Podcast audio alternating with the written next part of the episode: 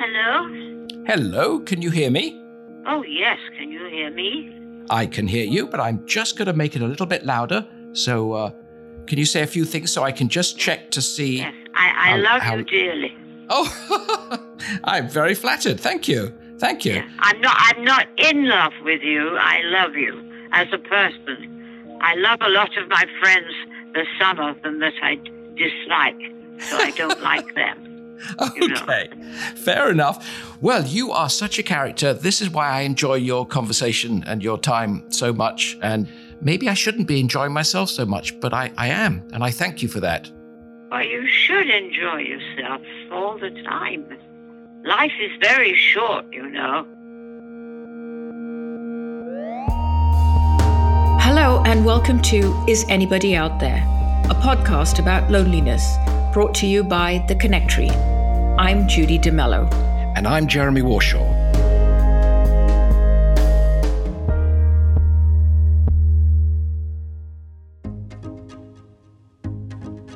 Today's episode is about seniors and loneliness. In that phone conversation you just heard, I was speaking with 91 year old Edna, who is one of over 12 million Americans over the age of 60 living on their own.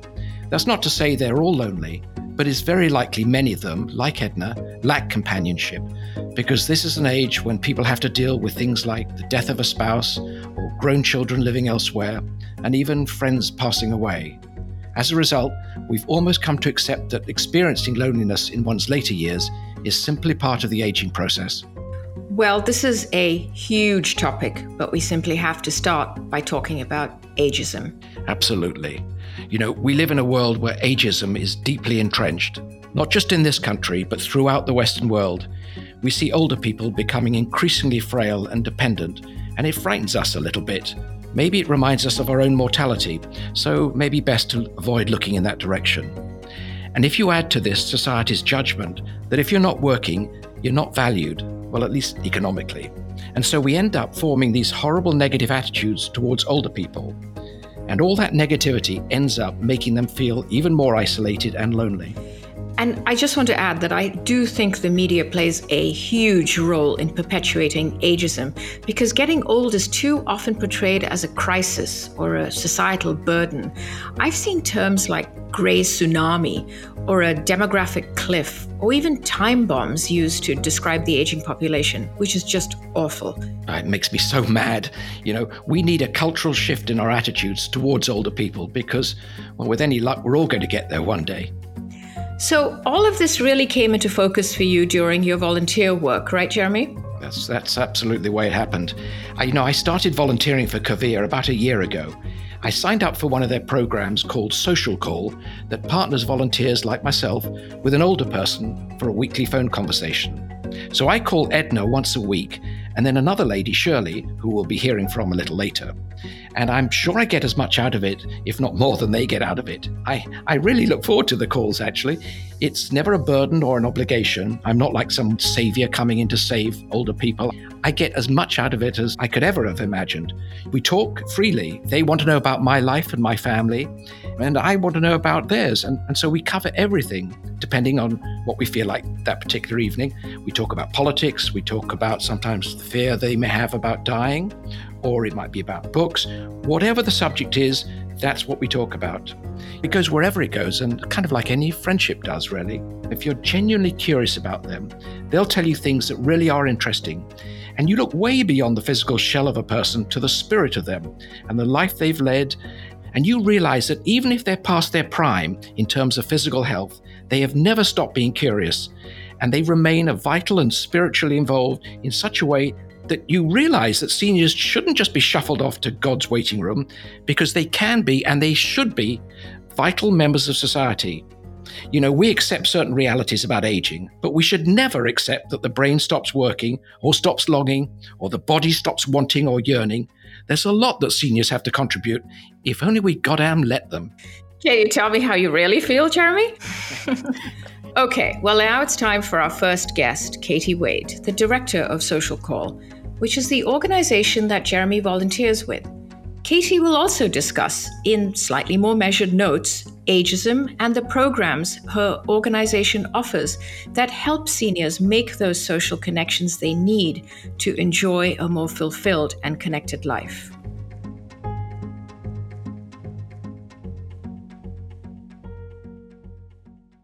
So I'm talking right now to Katie Wade, Maybe, Katie, you could just explain what you do in brief terms and what your position is and what your responsibilities are with Social Call.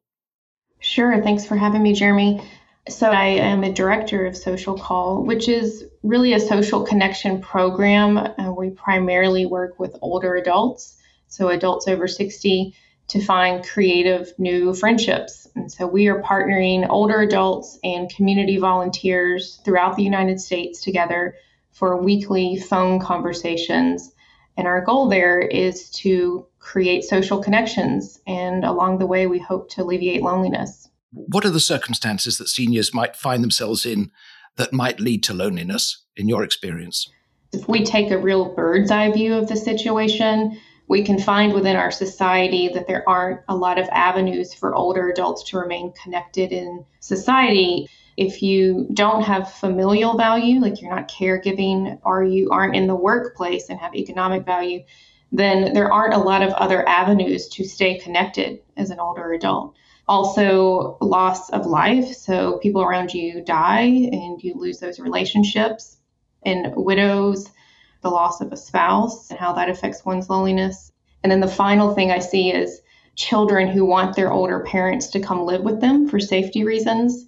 So they might say, Mom, I know you have a community in Arizona. Can you please move to Ohio so I can know you'll be safe and we'll check on you every day or you can live with us? And well intentioned, but what happens is you lose your whole community when you make that move.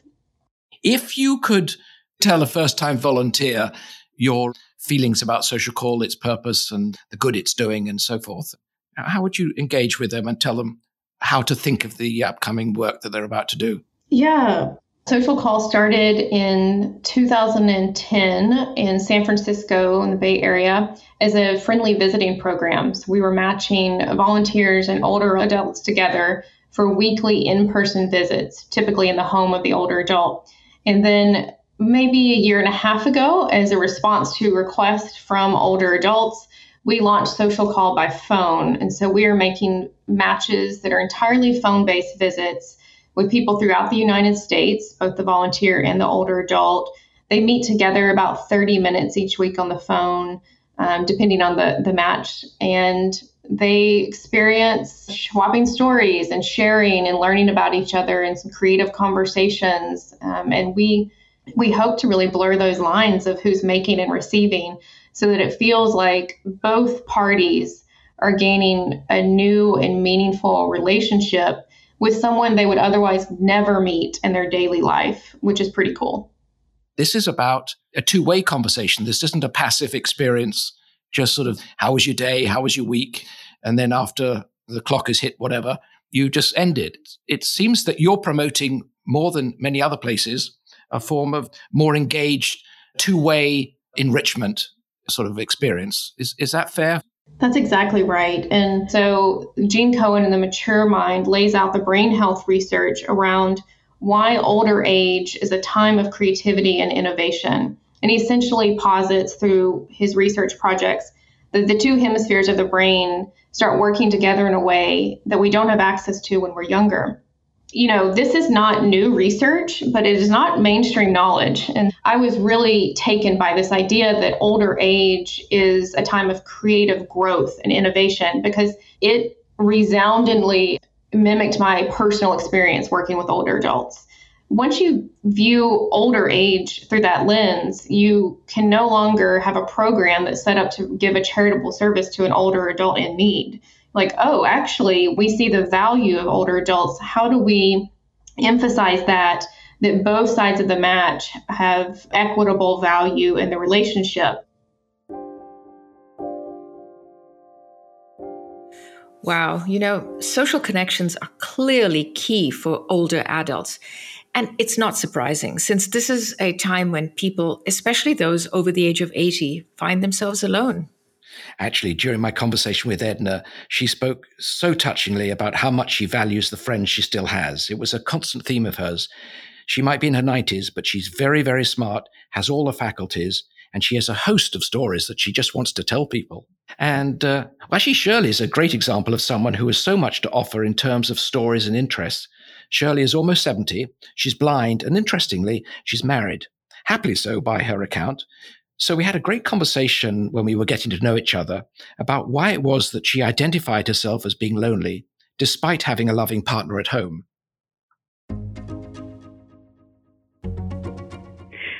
Well, I think it's the, the fact that, first of all, when you're with someone day in and day out, um, you feel like you need somebody different to bounce things off of, uh, someone that'll communicate with you that's not necessarily with you 24 hours a day. Sometimes you, you sort of get a little tired of listening to each other, no matter how much you care about each other or anything else, you sort of need a different perspective. And sometimes you also tend to unconsciously tune each other out when you're together all the time. I would say probably to me, just having another set of ears to listen to you and another opinion. And I happen to have a spouse who, although he's a very good person, he's not much of a communicator. You know, not that he won't answer a question or whatever, but to really get into a conversation about something, you know, is a tough thing to do. You know, well, for those reasons, sometimes just nice to have another person to communicate with. How does being blind, if it does at all, uh, does it affect your need for connection, or does it deepen it, or does it make it um, specific or particular in a certain way uh, that it might not to a sighted person? Oh, yeah. This social distancing thing for blind people is double or maybe five times harder than it is for the average person because if you're going to take transportation, we have special services that we can use, but who wants to be using transportation when you're in with a bunch of other people? And if you want to go into a store, you know, you're afraid to put your hands on anything because, you know, you really don't want to touch stuff that you don't know who touched last. And, you know, we do our whole world by touch. So, you know, the average person can get in their car and go wherever they want to go. Not that I could get in my car and go wherever I want to go any other time. But it would certainly. Good to know. yeah, until I get that Google car, you know, that self driving one. You're the only person I know who's uh, a ham radio aficionado, specialist, um, hobbyist, whatever you like to call it. How did you get into ham radio? How does it give you pleasure? What, why are you interested in this field? it was a good way to communicate with people, especially for me as a blind person. It was a hobby that I could get into that a lot of blind people got into that didn't necessarily have to be inhibited because of the fact that I am a blind person. Most of it could be done without any sight. And if you were communicating with a person from a distance on ham radio, they never had to know that you were blind unless you chose to share that information or it came up in a conversation. And we could do probably 90% of the, the things in the hobby that a sighted person could do and still be very much a part of it. Whether it's just communicating with a person for fun, uh, talking back and forth, or helping in an emergency situation, which I have actually helped in several uh, emergencies, and, and some of it's just fun and you can communicate locally with people, you can communicate nationally or internationally. And, you know, for me, especially with the local communication, it's been a good way for us to make some connections, make friends, meet people. Um, we made a, a couple of very close friends through ham radio one of the reasons I love well listening to you is because you're so uh, insightful and you're conceptual and you get the issues quickly and you can articulate a response. Well, you know, I, I can just sit here and listen to your accent forever and I don't have to say anything and and you know, it really doesn't even matter what you say as long as I can just sit there and listen to your accent. That makes me happy.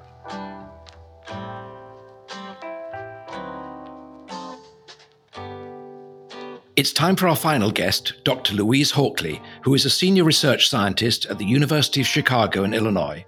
Most of her research has been dedicated to studying loneliness among seniors, so she seemed like the perfect person for us to speak with. Here's Dr. Hawkley giving us her informed opinion on loneliness among older adults. Well, what we see is somewhat of a decrease in loneliness from 50 to about 70. So the increase, and you alluded to this, is really in the oldest old age group. So it's when you get 80 plus years old that you'll see levels of loneliness starting to increase. And it's typically the kind of thing you'd explain by losses that people experience. The older you get, the more likely you are to have lost not only a spouse, but maybe siblings and other family members and friends. And so you're really losing a lot of your social network, and your health limitations may be such that you can't compensate adequately. So it, it gets easier to understand that in oldest old age, you're going to get more lonely. How do you look at loneliness to sort of break it down so that someone can understand that it isn't just a one size fits all? Right. Yes, research we did. Oh, this is back in the uh, early 2000s, late 90s. Um, replicated in a variety of populations uh, showed that if we use the 20 item loneliness scale, we can actually parse it out into different, you might say, types of loneliness that there's a an aspect of loneliness that has to do with your sense of not feeling connected to an intimate other maybe not having an intimate other in fact if you don't have a, a partner you probably would be slightly more lonely on that aspect of the loneliness scale, if you want to call it that, than would somebody who has a spouse. There's also a relational component. So people who lack a sense of uh, having a confidant, somebody that can share really important things with. That is another aspect that some people are feeling deprived of, even though they may have a partner. So they might not feel very lonely on that intimate scale, but they do feel somewhat lonely on the relational scale. And then finally, there's another type that we call a collective type of connectedness or loneliness. And that's this sense of belonging to a larger entity, having an identity that puts you into the mix in an important group. It could be your community, it could be society it could be you know people who are peripheralized who are um, not accepted in the usual functioning of a, of a community or society are going to be more prone to feel that lack. And you can think here of any peripheralized population, whether that's an LGBTQ folks, whether it's um, uh, minority status folks. So that's where um, we may want to focus more of our attention these days because there is a lot of that going on right now, a lack of a collective sense of connectedness. It seems that the model that we use now to um, get ahead and stay ahead until recently, of course, was um, it's sort of anti-society. It's very much about the individual, and until society has a sweeping change of its role and how much it needs to um, look at its policy making through the lens of connectivity and community, right. we're not going to do much apart from nibble around at the edges and maybe the odd good volunteer and the odd good small project, which is not to be knocked, but it, it has to be taken on um, at More a, systematically. At, absolutely. Yeah. Do you are you a believer in that? You've looked at it for so long. This issue. Yeah, um, definitely. So there is a need, I think, to not only include what's happening inside people's heads, but the environment around them, because you can either impair or facilitate these negative processes that people are prone to engage in at times. And I think we have a lot of systemic work to do to to facilitate the best and not the worst. And I think intergenerational contact is one of those ways that we create value both in the younger people who are doing the interacting with the older but also for the older people because as relationships are formed you start seeing value and uh, you know your identity your esteem increases accordingly could you start telling me about projects that have interested you as really successful or have the potential to be you know expanded if, if they were taken seriously mm-hmm. wow that is such a full field there are certainly a lot of examples i've been uh, tracking a little bit of the AARP Foundation's work. They've got a website called Connect2Affect. And on that website, you, as an older adult, or even somebody who knows an older adult who you want to help, you can enter what you need help with. And you could say social isolation, um, and it'll ask you what zip code are you writing from, and then it'll pop up a map that says, okay, in your area, there's this, this, this, this organization that addresses what you say you need. And then you get contact information. You can call and find out, visit whatever you need to do to get that need addressed. There's the Old Age Technology Support Group. Um, there's also uh, Little Brothers Friends of the Elderly. This is uh, an international group. They have chapters in various locations across the US, including one in, in Chicago. And their mission is to resolve social isolation and loneliness. These isolated people are often lacking any social contact for like two weeks at a time. So these are volunteers who come in and have, at least during non pandemic times, have face to face visits. They're with these people, and it has to be a minimum of, you know, X hours per every other week or something like that. So they form relationships, they form mm. friendships. Is there one program that really just hit the sweet spot for you when it comes to helping older people feel um, they have some level of determination in their life and academic interest?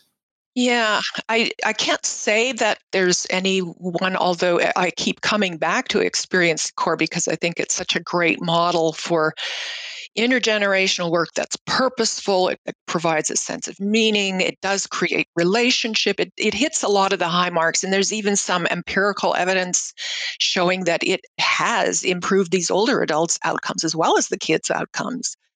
If um, just talking about seniors, what generalized advice would you give to the family of a lonely person how they can help and how the, the lonely person, the lonely senior can help themselves and move towards or try to move towards a, a better place? Yeah, in current society, I will have a certain image that comes to mind when I think of that. Uh, family with maybe school age kids, and they've got grandma who's living alone you know, maybe it's in the same town, maybe it's not. Let's say it is in the same town, and she's not able to get out like she used to. They're very caught up with their own family, their family lives, and managing their careers and so on. So they're probably strapped for giving grandma the attention that she might want from them, and she doesn't want to be a burden and she's not going to ask for it.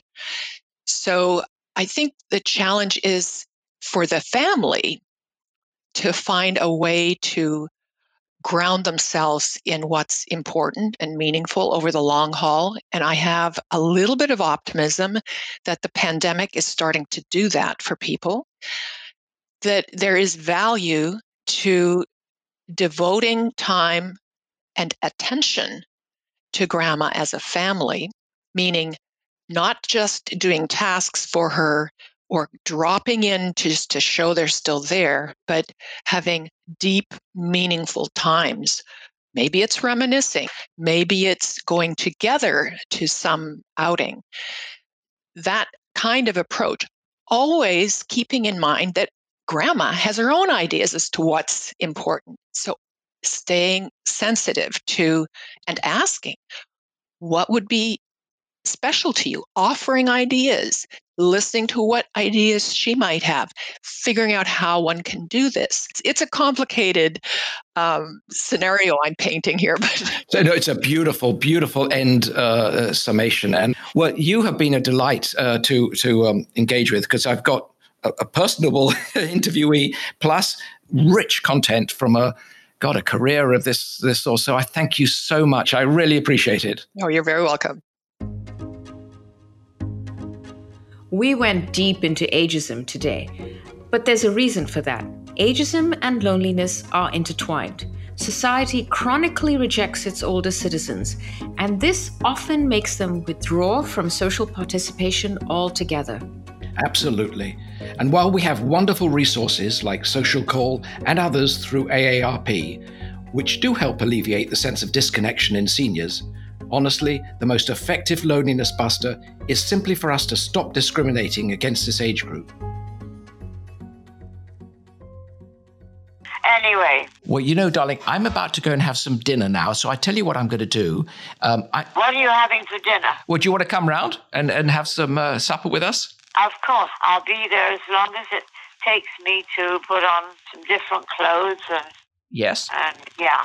All right, hop over to LAX, get on a plane. It's probably about a six hour flight, and I'll pick you up at uh, Kennedy. Yeah, that's a good idea, yes. And I'll bring you a nice big bouquet of flowers and a big box of chocolate. Excellent. I'm in heaven. On our next episode, Being Alone, I'll speak with Dr. Mark Epstein, a psychiatrist in New York who believes that Buddhism can enrich Western approaches to psychology through an investigation of the self. And that includes how we deal with loneliness. Is Anybody Out There was created and written by Judy D'Mello and Jeremy Warshaw. This episode was produced and edited by Christian Sawyer. Music by Seaplane Armada. If you're enjoying this podcast, and we hope you are, please rate us on Apple Podcasts. And do subscribe wherever you download your podcasts. For more information about what you heard today, please visit theconnectory.com. Let's stay connected.